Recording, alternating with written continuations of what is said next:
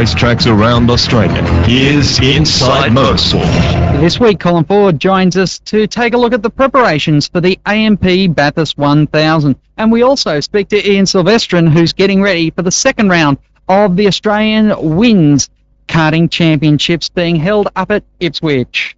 Inside Motorsport on the Auto Channel at www.theautochannel.com.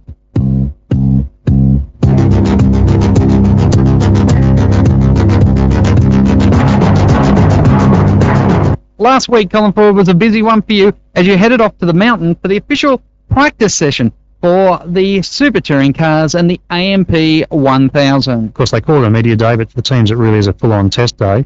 Um, unfortunately, a few of the teams didn't make it to Bathurst because of the fact that they'd had engine breakages and the like, like Cameron McLean, who did his engine on the line uh, for the second race.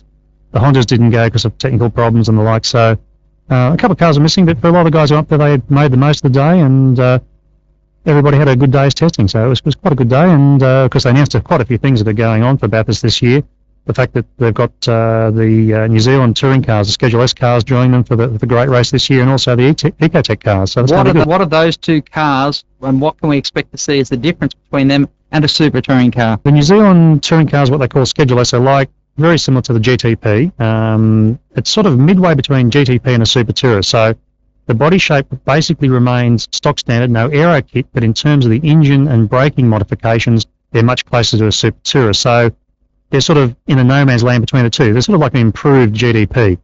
Um, Engine size and capacity? Two litre. The Ecotec cars, they're the diesel cars. Again, they can go up to two litre and they can be turbocharged, but primarily diesel cars. You have things like VW Golf diesels, uh, BMW 320 diesels, and the like.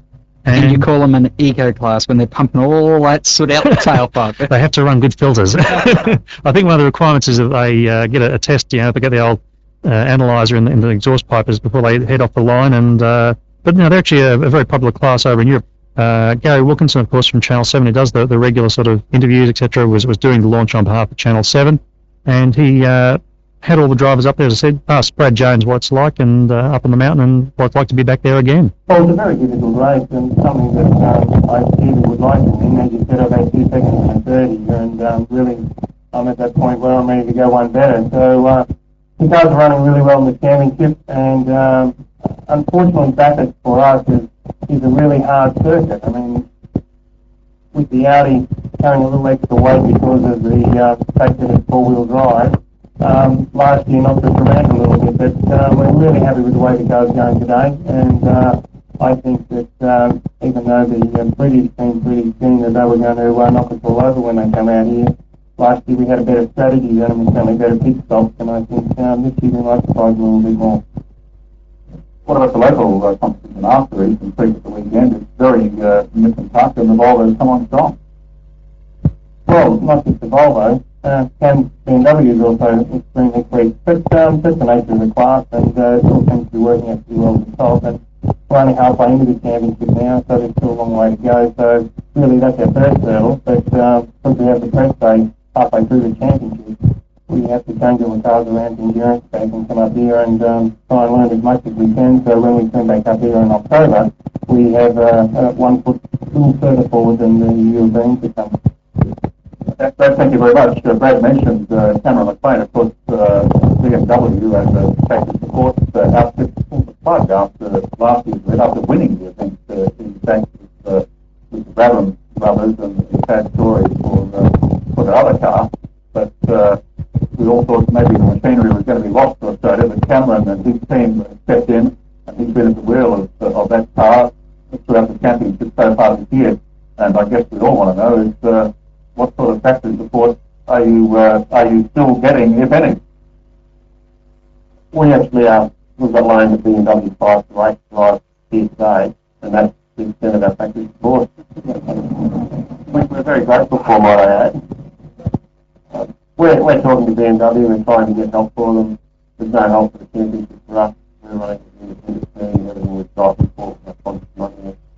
Uh, we're talking to about Bathurst. Um, talking to Steve, nothing's happened yet, but uh, we can keep asking the question, wait see what happens. BMW, when they were involved up to, last year, brought a massive degree of expertise to that team. How difficult it is for you to try and replicate that to keep the car up to par. I think BMW here had more people making lunch than we have got working on our car. Uh, but we've got a fairly small team with my father, myself, uh, sorry, a couple of guys, and we, we do the best we can, and we're quite pleased with how we're going with championship and the achievements we've got so far. We can't come here expecting to win the race, I think. We've just got to put on the best show we can. We learned with Volvo last year what it's about, the first time we're here. This year will be the first time we're here with our own car. So we're just going to have to do, set our own pace, set the car the way we want it, and, From there on, uh, we're on to, to Jim Richards, and uh, Jim, of course, one of the, the statesmen of, of motor racing here in Australia, uh, a multiple winner of the AMP 1000 and its predecessors, the Tooheys 1000, etc. And of course, asking Jim how he was like the back of the mountain, and of course, the fact that the, the Volvo is going so well currently, how he saw their chances up on the mountain this year. So obviously we're looking forward to it. We had uh, the A50 last year, which was uh, slightly outdated, um, but this year they've got the A40, which was run in last year. Uh, it's been going great this year so far in the, in the championship, and hopefully, uh, you know, our car should be as competitive as England's English cars at the moment. That's preempted my next question because uh, the Volvos have been going very, very well in the, in the championship. And with the big international path coming, have you guys got any idea yet of what your driver or your overseas driver lineup might be? No, we, we haven't really because um, they haven't made the, the decision on what and who will be coming year, so we're not with uh, the exact details of the organisation that's going to come over. But uh, we're hoping that the TWR team will be coming over and uh, with their drivers and hopefully uh, with myself and, another driver.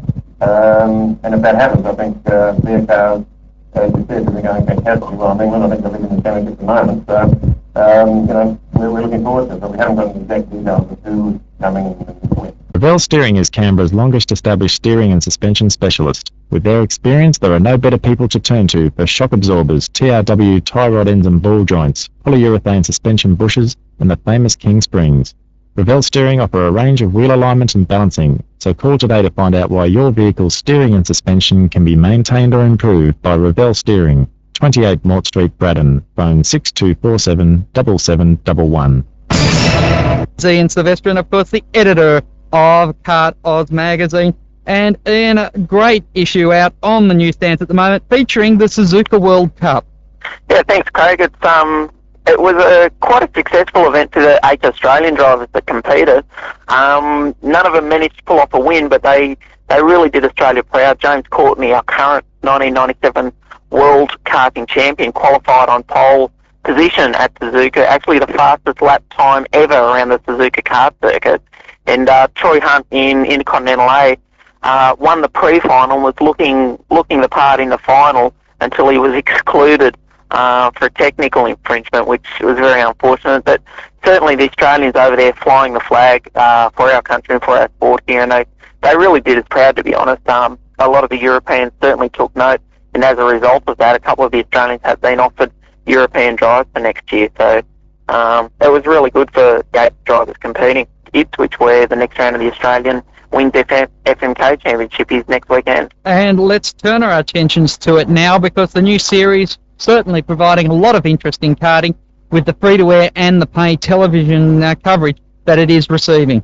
Uh, Craig, the series is looking really, really strong. Next weekend, they are record entries in every class. They're up about 25% in each class. Um, talking to the locals up there, and, and they're really keen for it. I think every Queenslander that's ever raced a go-kart will be at the track, and, and the racing's just going to be superb.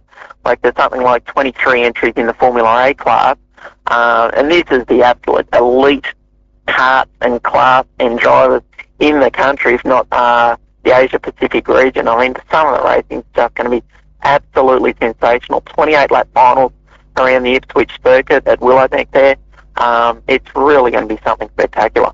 It is, and uh, what is also going to be interesting to see is if the water can stay away, because we talked about the big wet at Suzuka, but the final race a race meeting before this event at Willowbank was once again interrupted by rain.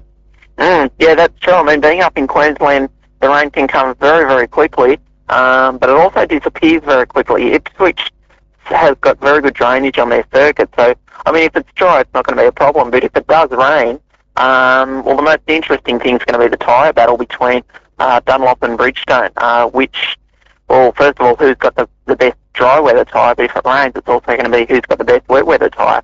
So, as not to mention who are the best drivers in the rain. So, it's going to be a very, very interesting meeting up there. All right, now uh, another interesting story coming up is uh, well the introduction at Dubbo of a lighting system that will introduce Saturday night racing, which uh, one will prove to be very popular with the fans, but two also makes it a bit easier for competitors because now they can travel home on a Sunday morning or even late Saturday night, which makes it a whole much better proposition for a country track to get more people in. Yeah, exactly. Dubbo is probably one of the most switched on clubs in Australia, actually. They've got a, a marvellous circuit um, just on the Brisbane Highway on the northern side of the town. It's really an excellent circuit, and they're a very prog- progressive club. They're looking to extend the circuit and also put in lights for the reasons you've just mentioned, Craig. Um, yeah, it's going to be a real asset to the club, one of the few tracks in Australia to have lights. And, um, I mean, if it's any indication, they've been given the New South Wales Championship for 1999 and hoping to have the lights in place by then. So the Dubbo club's really moving forward and, and using their brains and taking the initiative and um, setting the example for karting in Australia. Mm, yes. Now let's talk about karting in Australia, as the Oceanas have been confirmed, and I guess you've given yourself another job. yes, I will be involved definitely. The, the Oceania Championship is definitely on, definitely will be held at Eastern Creek, and already the European team have confirmed that they will be coming. I heard just yesterday that another European team will be coming out. Um, so they're looking at probably around 150 odd European international entries, and that's just in the FMK classes. They'll also be running three support classes under lights each night. And um, well, first for uh, your listeners, Craig, is that the event has got guaranteed TV coverage. Um, the details yet still to be worked out, but there will be TV coverage of the event. Um, and Eastern Creek's got some really big ideas in plan, like Saturday night. Uh, we'll end with a big fireworks display and rock bands and the best kart races in the in the world. Um, so that's on at the end of November, November 29, I think.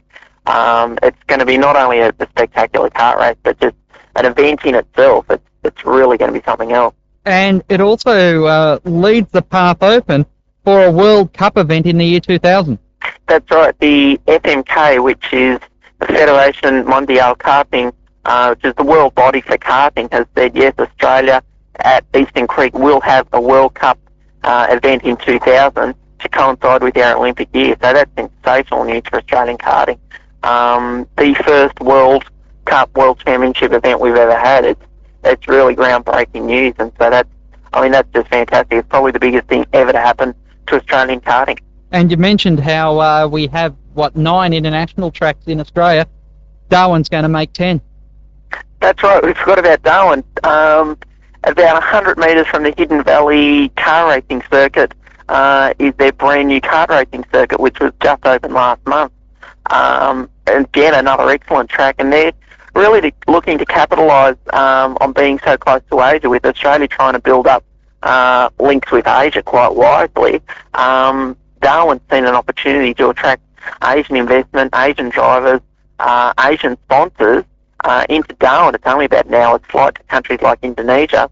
Um, and they've built a brand new international circuit as part of the Hidden Valley Motorsports Complex. Um, I mean, they're so far from us here in eastern Australia in the southern states, but they can get um, some massive support from the Asian countries, which is it's fantastic to see, not only for um, for, for karting and, and motorsport in Australia, but just for Australia in general. It's really good to see. More Australian motorsport news, choose the newspaper with the most motorsport news. For subscription details, email msnews at corplink.com.au. Motorsport News, proud partners of Inside Motorsport. Thanks very much for being with us. Next week on the show, we'll have a look at some of the younger members of Australian Motorsports Fraternity as they went to the Australian Institute of Sport to get ready for their mental and physical preparations to their careers ahead in motorsport. Inside Motorsport is produced by Thunder Media in the studios of Triple SFM Canberra